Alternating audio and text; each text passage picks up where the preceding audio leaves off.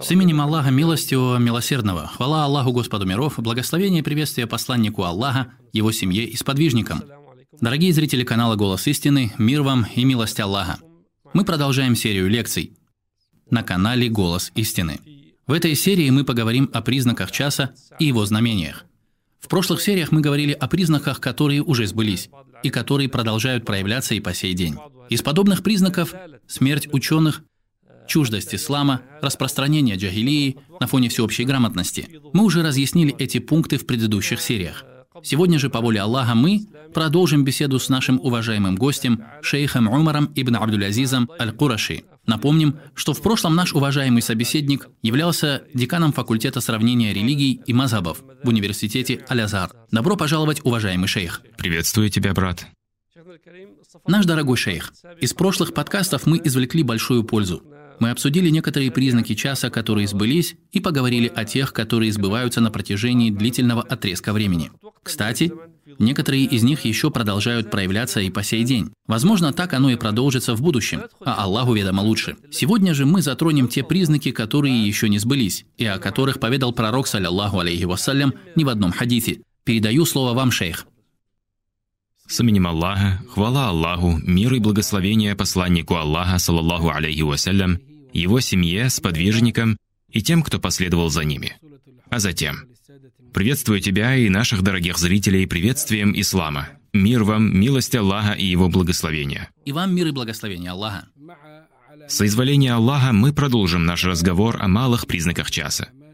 Мы разделили их на две части, большая часть которых уже сбылась, но остались и пока не сбывшиеся. И мы продолжим с упоминанием тех, что еще остались, если пожелает Аллах. В конце прошлой беседы мы остановились на признаке, о котором упомянул пророк, саллаллаху алейхи вассалям, «Не наступит час, пока земля Хиджаза вновь не покроется зеленью и реками». Что-то свидетельствующее о том, что этот признак сбывается, мы можем видеть воочию. Однако мы не утверждаем, что он сбылся окончательно. Мы наблюдаем озеленение ландшафта в Аравии, также что касается рек. Мы можем наблюдать их образование после обильных дождей и выпадения осадков. Также по причине изменения климата в некоторых частях Аравии стали образовываться водоемы. То есть земля приходит в тот вид, в котором она была во времена адитов и самудян. Кстати, в начале этого века на Аравийском полуострове подобные явления не наблюдались. Они начали проявляться только сейчас. Именно так. Когда мы читали этот хадис раньше, мы нередко задавались вопросом, каким же образом в Аравии появятся реки? Как же это может быть? Мы не видели подобного прежде. Именно. Это ведь пустыня. Поэтому у нас возникали вопросы, связанные с этой темой. Будут ли эти реки протяженными? Свят Аллах, с изменением климата и обильными дождями, которые выпадают в Аравии в последние два года, действительно сформировались водоемы наподобие рек – и это происходит в разных районах Аравии. Сами мы в этих местах не были, но есть фото и видеосъемки с мест. И поэтому этот признак уже начал сбываться. Да, начал сбываться. Есть признак, который еще точно не сбылся. И он упоминается в хадисе пророка, саллаллаху алейхи вассалям, «Не настанет час, пока Ефрат не обнажит целую гору золота, из-за которой люди станут сражаться друг с другом. И погибнет 99 человек из каждой сотни, и каждый из них будет говорить, «Может быть, я окажусь тем, кто спасется». Об этом признаке сказал правдивый пророк, саллаллаху алейхи вассалям, который не говорил по собственной прихоти. Однако это было откровением, которое ему не спосылалось. И мы убеждены в том, что этот признак сбудется, потому что это сказал сам пророк, саллаллаху алейхи вассалям. И этот хадис является достоверным. Есть факты, которые указывают на то, что уровень реки Ефрат начал падать, и воды стало гораздо меньше. И, возможно, по причине строящихся плотин на территории Ирака и Турции, река может высохнуть. Это уже проявляется. Также спутники зафиксировали много лет назад гору из золота, которая находится под рекой Ефрат. На дне реки. Да, на дне реки. Есть также фото, как люди в разных частях Ефрата находят небольшие кусочки камней. В них есть следы золота. Да, есть следы золота с Ефрата. И некоторые люди толкуют этот хадис не совсем верно. Говоря, в хадисе имеется в виду не желтое золото, а скорее всего нефть, которая, как известно, называется черным золотом. Такое толкование является ошибочным и искажающим его реальный смысл. Ведь основа в том, что смысл слова сохраняется в языковом значении. Да, вы можете назвать нефть черным золотом, но все равно она останется нефтью. В иносказательном смысле. Да, нефть называют черным золотом иносказательно, по причине ее высокой цены, и потому некоторые люди именно так толкуют этот хадис, что не является правильным. По причине неверности данного толкования я предостерегаю мусульман от подобного толкования по причине его неверности. В действительности это будет гора из золота, и эту гору зафиксировали спутники. Однако сказать, что этот признак сбылся, мы не можем до тех пор, как сказано в хадисе. Пока Ефрат не обнажит. Имеется в виду, пока его не увидят все люди. Именно. Это и есть смысл хадиса. Пока Ефрат не обнажит целую гору золота. После того, как этот признак сбудется окончательно, люди начнут сражаться за нее. И будет убито из каждой сотни 99 людей. Сейчас, например, в Ираке происходит очень много убийств. И раньше тоже, но соотношение не 99 к 100. И не по причине горы золота. Все эти беды и Многочисленные несчастья, постигшие Ирак, произошли по причине апатии и забвения, как сказал Аллах Субханаху Тааля. Любое бедствие постигает вас лишь за то, что приобрели ваши руки, и Он прощает вам многое. Ирака и соседние с ним страны действительно постигло много бед по причине отдаления от религии. Когда в стране появился раскол и лицемерие, подняли головы шииты и рафидиты все начало разрушаться. С распространением шиизма, прелюбодеяний, которые они совершают, называя это временными браками, Ирак постигли бедствие и деградация. По причине распространения явного нечестия и непристойности участились и убийства. И те новости, которые мы ежедневно слышим по телевидению об убийствах, о кровавых стычках между приверженцами сунны и шиитами, ничто в сравнении с тем массовым убийством, когда из каждой сотни будет убито 99 человек. Гора золота будет настолько губительной смутой, что даже видя масштабы кровопролития, люди будут говорить, «Может быть, я буду тем, кто выживет». И может быть, я останусь победителем и получу эту гору из золота. Как об этом сказано в хадисе, и погибнет 99 человек из каждой сотни. И каждый из них будет говорить, может быть, я окажусь тем, кто спасется. Зная, что выживет один из ста, каждый из сражающихся будет думать, что спасется именно он.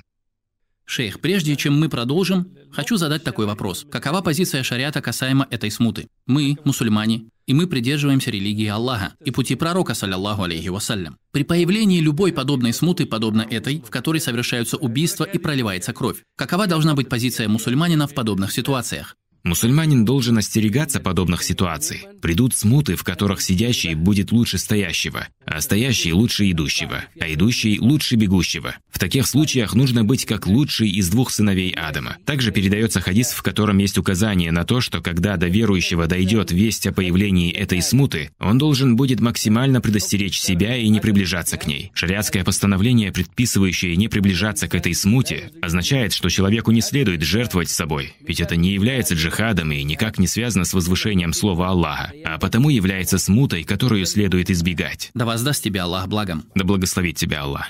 Также насчет признаков, которые еще не сбылись, говорится в хадисе пророка, саллаллаху алейхи вассалям, «Не наступит час, пока не появится человек из потомства Кахтана, который будет руководить людьми с помощью своей палки». Кахтани в своей основе является арабом, и этот человек будет руководить людьми с помощью палки. Мы не знаем, является ли этот человек тем самым, о котором упоминается в хадисе про худоногого человека, который разрушит Кабу, потому как тут упоминается человек из Кахтана. Ведь худоногий человек упоминается как человек из Эфиопии. Да.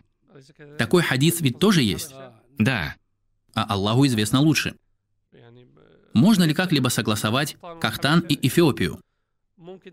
Ученые сказали, что предположительно это худоногий человек, или это, возможно, другой человек, о чем говорится у Ибн Кафира. Да. И помимо него другие ученые также указывают на это. Но в действительности Кахтан и Эфиопия совершенно разные земли. Хадис же является достоверным. И сбылось ли это? Мы не знаем, чтобы подобное случилось. По сей день в истории не упоминается что-либо о человеке, который, как это пришло в хадисе, будет руководить людьми с помощью своей палки. Значит, подобного пока еще не было. Поэтому считаем этот признак еще не сбывшимся. Также посланник Аллаха, саллаллаху алейхи вассалям, сказал, не наступит час, пока не станут женщины племени Даус трясти ягодицами, кружась вокруг Зульхаляса. Зульхаляса — это идол, которому поклонялось племя Даус во времена невежества. Можно ли сказать, что признаком часа является то, что люди из этой общины будут поклоняться идолам? В конце времен. И также народы из этой общины уподобятся многобожникам. И указанное действие будет проявлением идолопоклонничества, к которому вернется наша община. Да, это вполне возможно. И это предположение приводят ученые, говоря, что этот признак уже сбылся на Аравийском полуострове. Во времена призыва шейха Мухаммада ибн Абдель-Вахаба, да смилуется над ним Аллах, в то время было распространено поклонение камням, деревьям, жертвоприношение идолам, разжигали огни на могилах, и это наблюдалось во многих исламских землях, и это засвидетельствовали ученые ислама того времени. Известно, что в это время обряды многобожия распространились. Люди совершали обряды и обходы вокруг Зульхаляса. Так что вполне вероятно, что это именно тогда и происходило, и поэтому можно предположить, что этот признак уже сбылся. Или же, что он сбудется, когда многобожие вернется в нашу общину. Просим Аллаха благополучия.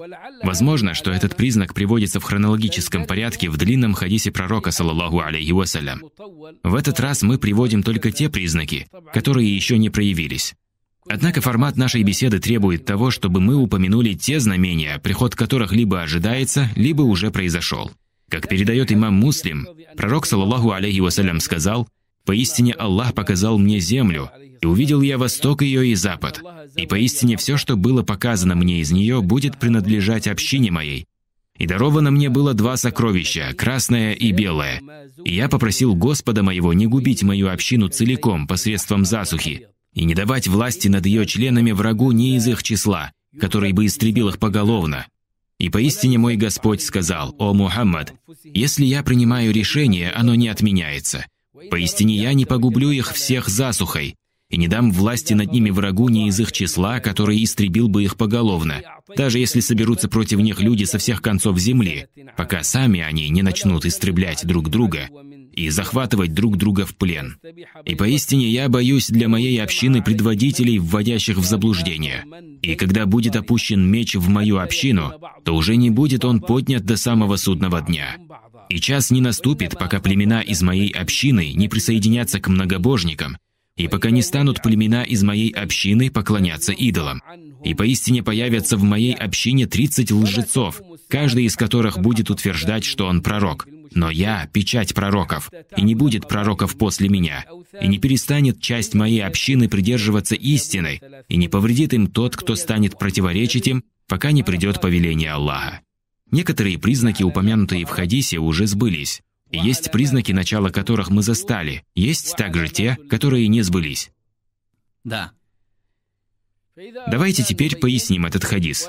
Слова пророка, саллаллаху алейхи вассалям, «Поистине Аллах показал мне землю», указывают на то, что Аллах показал землю полностью – Возможно, в том виде, как мы знаем ее на карте. Возможно, в форме шара, которую мы знаем по фотографиям Земли с космоса. Человек со своими возможностями оказался способен увидеть Землю. А каковы же возможности обладателя истинной силы и мощи? Поистине Аллах показал мне Землю, и увидел я восток ее и запад. В этом месте добрая весть связана с востоком Земли и западом. Восточные земли у нас Индия и Китай. Да. Западные же земли если учитывать только сушу, то это север Африки до Маракеша в Марокко. Или же если выйти за пределы суши, после Тихого океана или же Атлантического, то получается, что это Испания и Португалия. Да. У нас есть Восток и Запад. То, о чем сказал пророк, саллаху алейхи вассалям, Восток ее и Запад, и поистине все, что было показано мне из нее, будет принадлежать общине моей. И это пророчество уже сбылось. Земли мусульман растянулись до этих пределов. Да, на этих территориях правил закон ислама, и в какой-то момент правление было монархическим, и оно наследовалось. Ислам в те времена распространился на обширных территориях от Индии и Китая на востоке до Испании и Португалии на западе. Тогда же был основан Кордовский Эмират, который просуществовал на протяжении восьми веков. Границы его проходили по южным землям Франции. И, как мы знаем, земли ислама доходили также до территории современной Австрии, когда армии халифата стояли в предместьях Вены. Затем расширение ислама приостановилось. Получается, что это знамение уже сбылось. И дальше в хадисе говорится, «И даровано мне было два сокровища, красное и белое». Речь идет о золоте и серебре, и в этом есть указание на то, что Аллах даровал мусульманам колоссальные богатства и милость. Я попросил Господа моего не губить мою общину целиком посредством засухи. То есть пророк, саллаллаху алейхи вассалям, просил Аллаха, чтобы умму не постигла участь прежних общин, которые были погублены полностью. Мы помним историю народа Нуха и народа Лута, да пребудет мир над ними обоими. Адиты, самудяне. Да, адиты и самудяне. И поэтому мы сейчас видим разного вида наказания в виде наводнений, ураганов, землетрясений. Да, есть категория людей, которые считают, что эти явления хаотичные, что они происходят сами собой и никак не связаны с проявлением божественной воли, как об этом сказал всемогущий Аллах. Как же много на небесах и на земле знамений, мимо которых они проходят и отворачиваются. Мы видим потопы, землетрясения, ураганы, извержения вулканов. Однако масштаб их не таков, чтобы они коснулись всю общину и привели к ее исчезновению. Когда они происходят, мы видим их. В разных местах. Эти бедствия будут нас постигать, но не сразу всю нашу общину. Да, в разных. Это и есть смысл слов «не губить мою общину целиком». И дальше следует другая мольба пророка, саллаллаху алейхи вассалям, и не давать власти над ее членами врагу не из их числа, который бы истребил их поголовно. Здесь, помимо поголовного истребления, подразумевается и просьба об избавлении от поголовного унижения неверием. Из того, на что указывается в хадисе, произошло то, что пожелал Аллах. Имеется в виду то, что мусульмане были единой общиной. У них был наступательный потенциал, потенциал призыва. У них был халифат, который, подобно поясу, защищал исламскую общину и удерживал ее как единое целое, пока халифат не был упразднен. После чего, преследуя цель унижения уммы Мухаммада, саллаллаху алейхи вассалям, против нее собрались общины. Факт объединения народов против исламской общины подтвердил другой хадис. Приближается такое время, когда другие общины будут звать друг друга выступить против вас, подобно тому, как приглашают друг друга поесть люди, которые собрались вокруг блюда. Кто-то спросил, это потому что в те времена нас будет мало? Он ответил, нет, напротив, вас будет много, однако вы будете подобны ссору, который несет поток. Аллах заберет из груди ваших врагов страх перед вами, а в ваши сердца поместит слабость. Кто-то спросил, о посланник Аллаха, что же это будет за слабость? Он ответил, любовь к миру этому и отвращение к смерти. Также пророк, саллаллаху алейхи вассалям, сказал, «Когда вы начнете продавать путем аина и ходить за хвостами коров на пашнях и будете довольствоваться земледелием, оставив джихад, Аллах нашлет на вас унижение и не избавит вас от него до тех пор, пока вы не вернетесь к своей религии». Это и есть горькая реальность нынешнего времени. Однако Аллах не позволил врагу воплотить свои планы в жизнь, благодаря чему умма оказалась избавленной от тотального порабощения. В тех же случаях, когда они получают власть над мусульманами, это происходит зачастую по причине внутренних раздоров, конфликтов и вероотступничества. Глядя на то, как мусульмане пленят и убивают друг друга, враг чувствует удовлетворение. Когда видит, как мусульмане убивают друг друга. Да, как они убивают друг друга.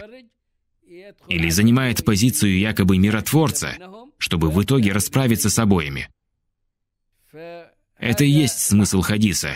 Я попросил Господа моего не губить мою общину целиком посредством засухи и не давать власти над ее членами врагу не из их числа, который истребил бы их поголовно. И поистине мой Господь сказал, «О Мухаммад, если я принимаю решение, оно не отменяется. Поистине я не погублю их всех засухой. Хвала Аллаху, а иначе же, из-за грехов и нечестия умма заслужила бы наказание и уничтожение. Но Аллах решил не уничтожать общину целиком. И не дам власти над ними врагу не из их числа, который истребил бы их поголовно, даже если соберутся против них люди со всех концов земли, пока сами они не начнут истреблять друг друга и захватывать друг друга в плен. Например, Иран считается бывшей частью халифата. Точно. Иран воевал с Ираком. Восемь лет. До такой степени, что война истощила эти страны полностью.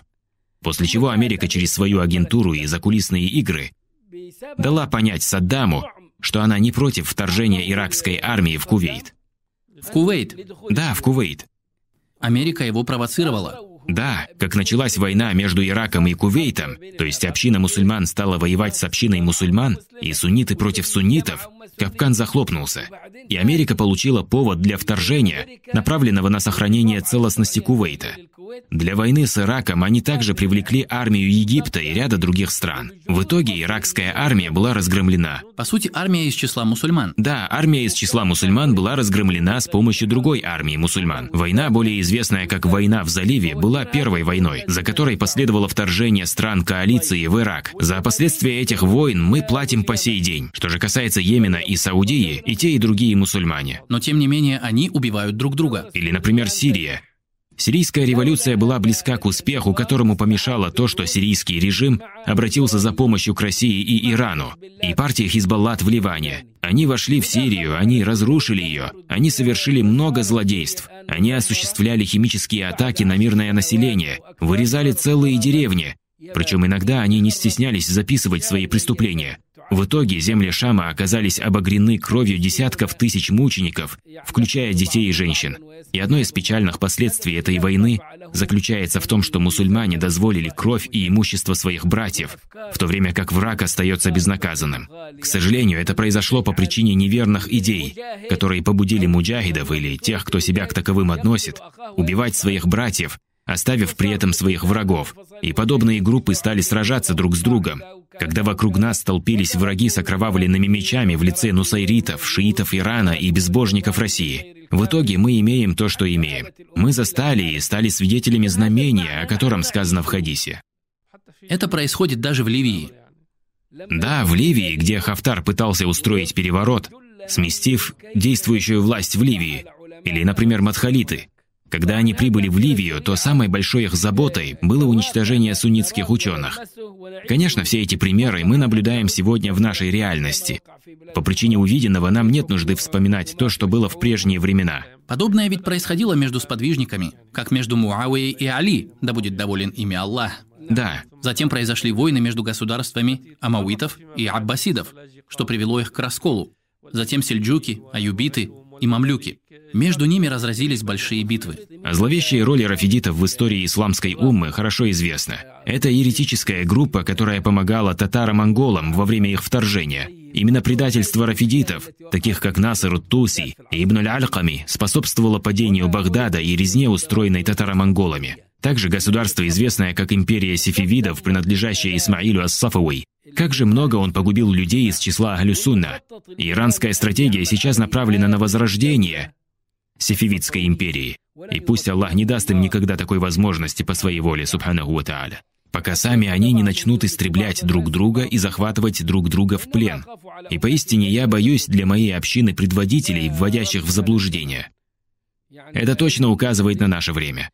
Имамы заблуждения в те времена не были популярны, а их аудиторией было незначительное количество людей. Сейчас же... Сейчас их стало больше. На телевидении у них есть свои передачи, и они имеют возможность вводить в заблуждение. Сегодня людям они известны, потому что люди могут смотреть их по телевидению у себя дома. Раньше у них не было такого влияния.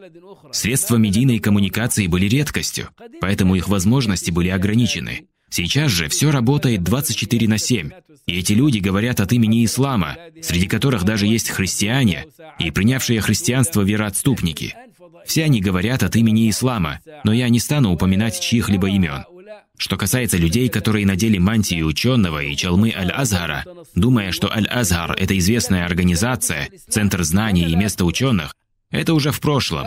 Да помилует Аллах моего шейха Абдуль-Хамида Кишка, который сказал «Аль-Азгар», который был благородным.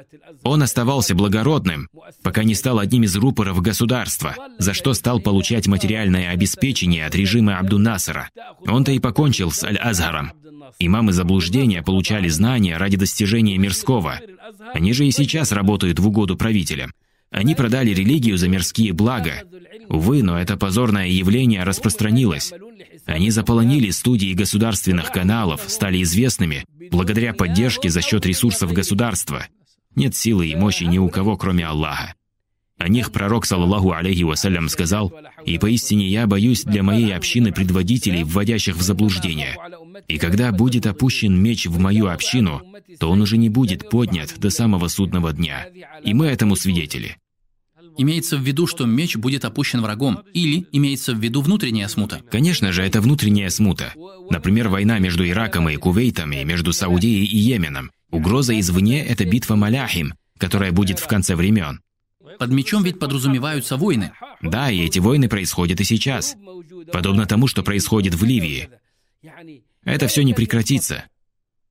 Это и есть смысл слов, что когда будет опущен меч, он не будет поднят от этой общины. Значит, что мы сейчас проживаем период войн, которые кочуют из Ирака в Сирию, Да, дальше Ливия, Йемен, также Ливан, на пути к этому.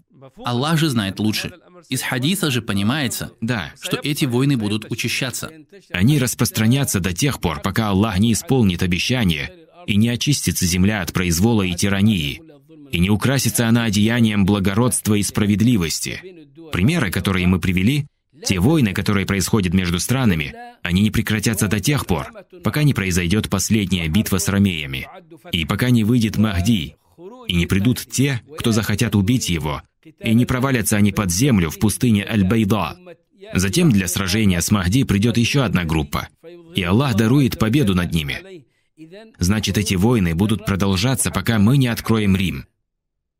Завоевание Рима обязательно произойдет, как об этом сообщил пророк, саллаллаху алейхи вассалям. И об этом я рассказывал в предыдущем выпуске. И когда будет опущен меч в мою общину, то уже не будет он поднят до самого судного дня.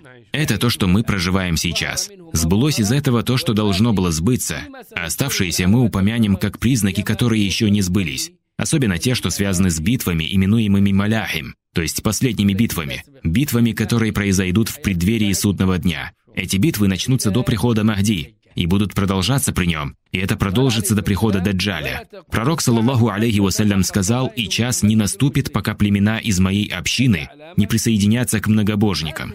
Этот признак сбылся или же нет? Конечно, в общем, этот признак еще не сбылся. Ведь сказано, пока племена из моей общины не присоединятся к многобожникам. Но если же мы посмотрим на страны Африки и Азии, то мы увидим, что группы христианских миссионеров проповедуют там днем и ночью. Они христианизируют не только деревни и племена. В их планы входит христианизация целых стран. Таким образом, мы видим, что цели по христианизации на африканском континенте и в Азии укладываются в контекст хадиса, пока племена из моей общины не присоединятся к многобожникам. Потому что доктрина христианства основывается на утверждении о том, что Мессия является Сыном Божьим, и что Господь имеет троичную природу. И все это и есть многобожие и чистейшее неверие. Поэтому мы можем видеть, что это признаки того, что это знамение сбудется, уже присутствуют. Мировая закулиса хотела христианизировать Индонезию как самую большую страну исламского мира. Вместе с населением всех островов в Индонезии проживает приблизительно 300 миллионов мусульман. Очень много.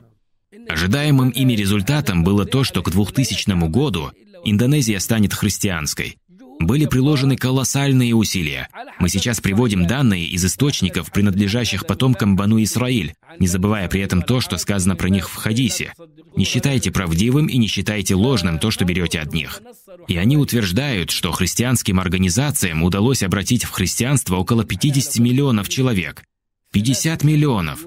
Если в Индонезии живет 300 миллионов, а обращено в христианство 50, это значимо. Очень много. Например, с Индонезией граничит Малайзия, и там проживает всего 25 миллионов. Получается, количество обращенных равно численности населения двух таких стран, как Малайзия. Это не учитывая то, что определенных успехов они достигли и в Филиппинах, а также в Бирме, где происходят ужасающие факты геноцида по отношению к мусульманам Рахинья. Рахинья Да, Рахинья. И с мусульманами в Китае, в, в Восточном Туркестане. в Восточном Туркестане, где живут уйгуры. В действительности власти Китая пытают их и держат их в жесткой блокаде. То есть весь Туркестан сейчас стал концлагерем, где удерживают людей за убеждения и их религию. То же самое делала Россия, или точнее бывший Советский Союз, когда пытался искоренить любое упоминание о религии в странах мусульман, которые были в их власти. Как мы знаем, атеистический режим управлял этой страной в течение 70 лет, держа народы между молотом и наковальней, после чего Господь пожелал покончить с ними. И как Он покончил с Союзом, так же Он и покончит по своей воле и с Америкой. как это было во времена существования двух империй, таких как Персия и Рим, с которыми покончили мусульмане и возвысилось знамя единобожия над их землями. В последние века в мир пришли другие две большие силы. Это Советский Союз на востоке и Соединенные Штаты Америки на западе. В итоге Советский Союз рухнул, и также рухнет Америка по воле Аллаха. Единственным знаменем будет знамя ислама, знамя мусульман, и благой конец неизбежно будет за богобоязненными по велению Господа миров. Итак, мы видим, что знамение, пока племена из моей общины не присоединятся к многобожникам, имеет много предпосылок к проявлению. И будет ли оно проявляться в других формах и явлениях? Сейчас существуют заговоры в государствах бедуинов, которые оказываются самыми упорными в неверии и лицемерии. Они построили у себя строения, которые называют храмами, храмами идолопоклонничества. Можно лицезреть, как мусульманин приветствует божество Рама, также новая Авраамова религия, в которой почитаются всевозможные религии. Вот тебе храм иудеев, вот христианская церковь и мечеть мусульман. А ведь все это и есть многобожие, которое сбивает с прямого пути тысячи людей и целые народы. Это то, что является причиной выхода из ислама. И одно из его проявлений – дружба с неверными и содействие им. Если же кто-либо из вас считает их своими помощниками и друзьями, то он сам является одним из них. Результатом этого стало оставление мусульманами шариата Господа миров и убеждение в том, что законы людей Лучше? Да, лучше и более приемлемы для этого времени. Это ведь выводит из религии. Это явное вероотступничество, о котором говорится в этих хадисах. Нет никаких сомнений в неверии того, кто убежден в превосходстве законов людей над законами Аллаха, или того, кто говорит, что эти законы равны или одинаковы. А те имамы, которые говорят, что это куфр дуна куфр, малое неверие, то они из числа имамов заблуждения. И час не наступит, пока племена из моей общины не присоединятся к многобожникам, и пока не станут племена из моей общины поклоняться идолам. Мы уже говорили о тех мусульманах Африки, которые перешли в христианство. Есть также и те, кто поклоняется идолам, ведь многобожие возвращается в Аравию, и поэтому тут нет ничего удивительного. Также в хадисе пророка, саллаллаху алейхи вассалям, сказано, «И поистине появятся в моей общине 30 лжецов, каждый из которых будет утверждать, что он пророк. Но я – печать пророков, и не будет пророков после меня. Признак проявления которого мы видели неоднократно. Уже многократно, до такой степени, что я точно могу сказать, что 27 или 28 раз подобное уже происходило. Возможно, было и 29 или даже 30 раз. То есть, если мы предположим, что сюда относится и Маджд, Маджд Нур, который утверждает о своем пророчестве, то он получается 29-й по счету, а нам остается дожидаться 30-го, которым окажется Даджаль, который будет утверждать о своем царствовании, затем пророчестве и затем о божественности. Пророк, саллаллаху алейхи вассалям, сказал, «Но я – печать пророков, и не будет пророков после меня, и не перестанет часть моей общины придерживаться истины. Просим Аллаха сделать нас из их числа. И этот признак есть по воле Аллаха. Несмотря на все преследования, жестокость и все, что постигает мусульман, эта группа будет придерживаться истины, обосновывать доводами и аргументами, пока не придет время возвышения религии посредством меча. То есть эти слова применимы к людям, которые сегодня защищают земли ислама, его убеждения, а также находятся в местах заключения. И тут возникает вопрос, шейх. Пророк, саллиллаху алейхи вассалям, в другом хадисе сказал, «Моя община разделится на 73 группы. Все они в огне, кроме одной». Если мы хотим пояснить методологию этой группы, которыми могут быть и целые движения, и одиночки, какова же та методология, которая должна присутствовать у этой группы, чтобы можно было точно определить? Вот они и есть та самая победоносная группа. Нет сомнения, что методология Ахлюсунна Уаль-Джамаа находится посередине среди всех остальных групп, так же, как сам ислам находится посередине среди всех религий.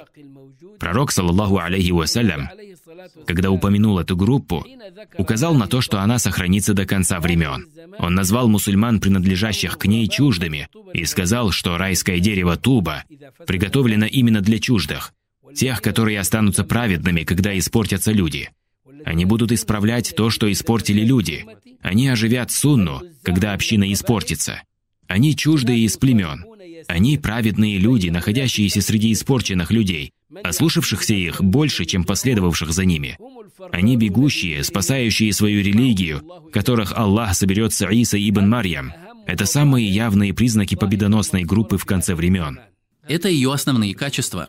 А что касается особенностей и методов этой группы, то мы поговорим об этом в другой нашей встрече, так как наша сегодняшняя тема не позволяет нам отвлекаться. И не перестанет часть моей общины придерживаться истины, и не повредит им тот, кто станет противоречить им. Противостояние с этой группой можно наблюдать уже сегодня. И оно не протекает в форме дискуссии или цивилизованного диалога. Как мы видим, слышны лишь обвинения в чрезмерной радикальности и терроризме. Да, ученых сажают в тюрьмы. Сегодня за любой твит можно получить срок. Действительно, это так и есть.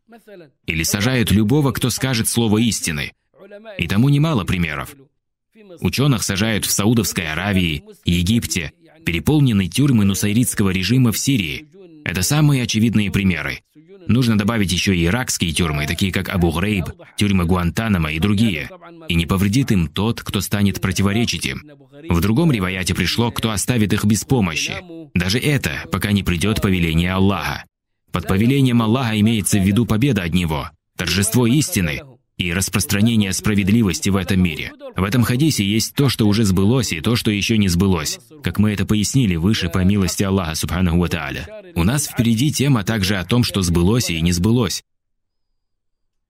Это потому, что мы не находим хадисов, в которых упомянуты только признаки, которые еще не сбылись. Поэтому приведем то, что есть. Эти хадисы ведь не пришли в строгом временном порядке. Нет.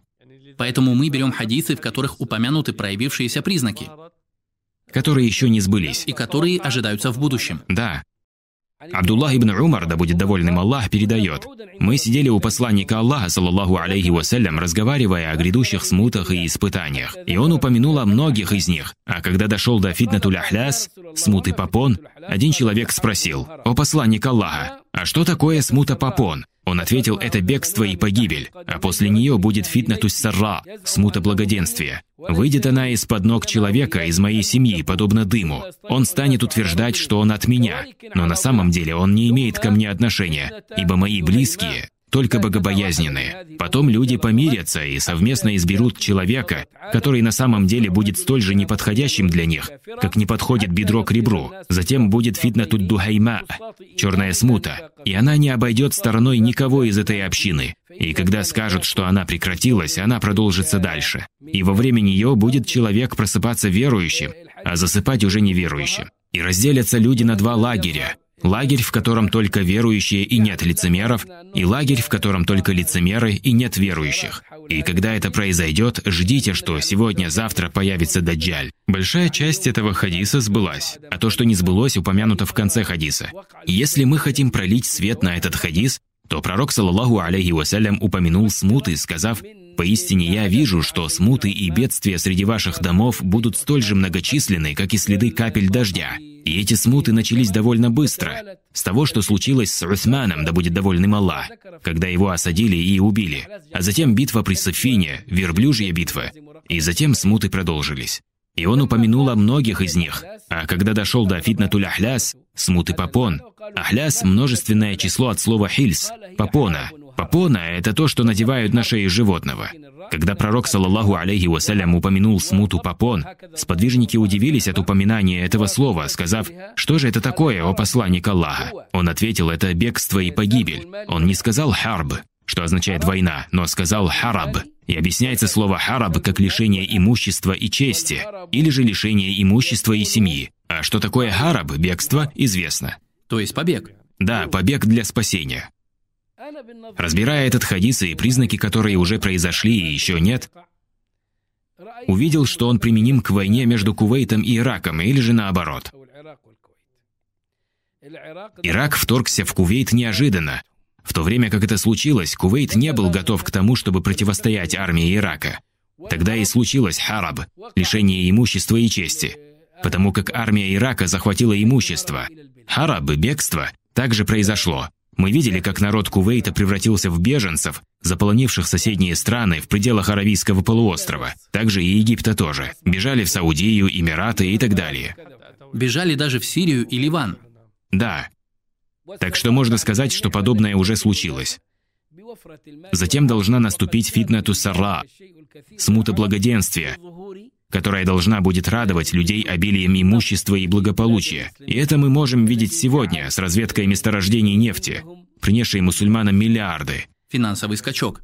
И некоторые из стран уже не знают, как потратить эти деньги, и, к сожалению, используют их против мусульман. Деньги, которые они получают, они расходуют на содержание репрессивных структур, на укоренение смуты, на построение плотины в Эритрее, на вмешательство во внутренние дела других стран, в частности Турции, где была попытка переворота, которая не увенчалась успехом. И из их дел то, что продолжается экономическая война против Турции. Все это делается на деньги мусульман. Расходуются на подобные проекты. Именно. Получается, что денег много, но в то же время они являются смутой, потому как их не используют во благо. Также касаемо фитнатус сара, смуты благоденствия, можно привести пример то, что именно из-за нефти произошел конфликт между Ираком и Кувейтом, и смута произошла между ними.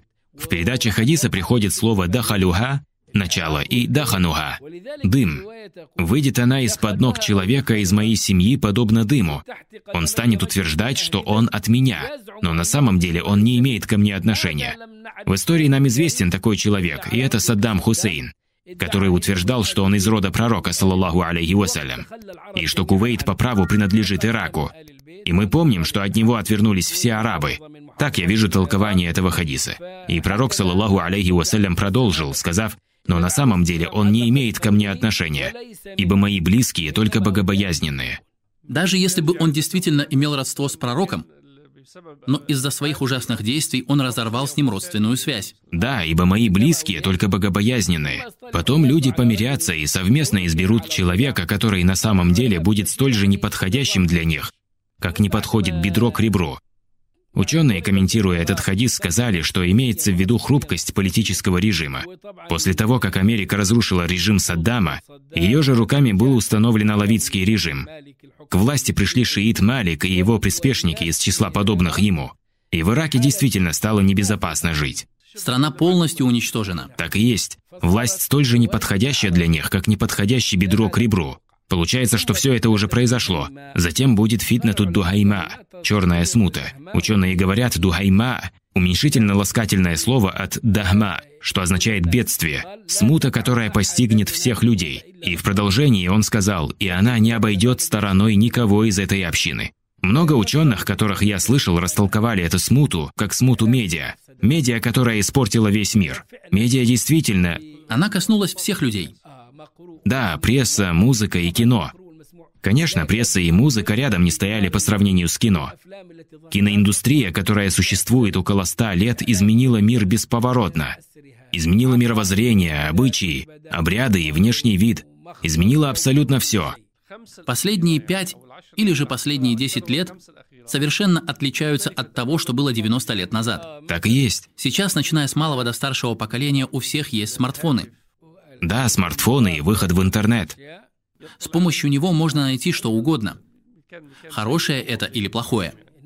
Раньше люди использовали проводной телефон, и разговор был ограничен по времени.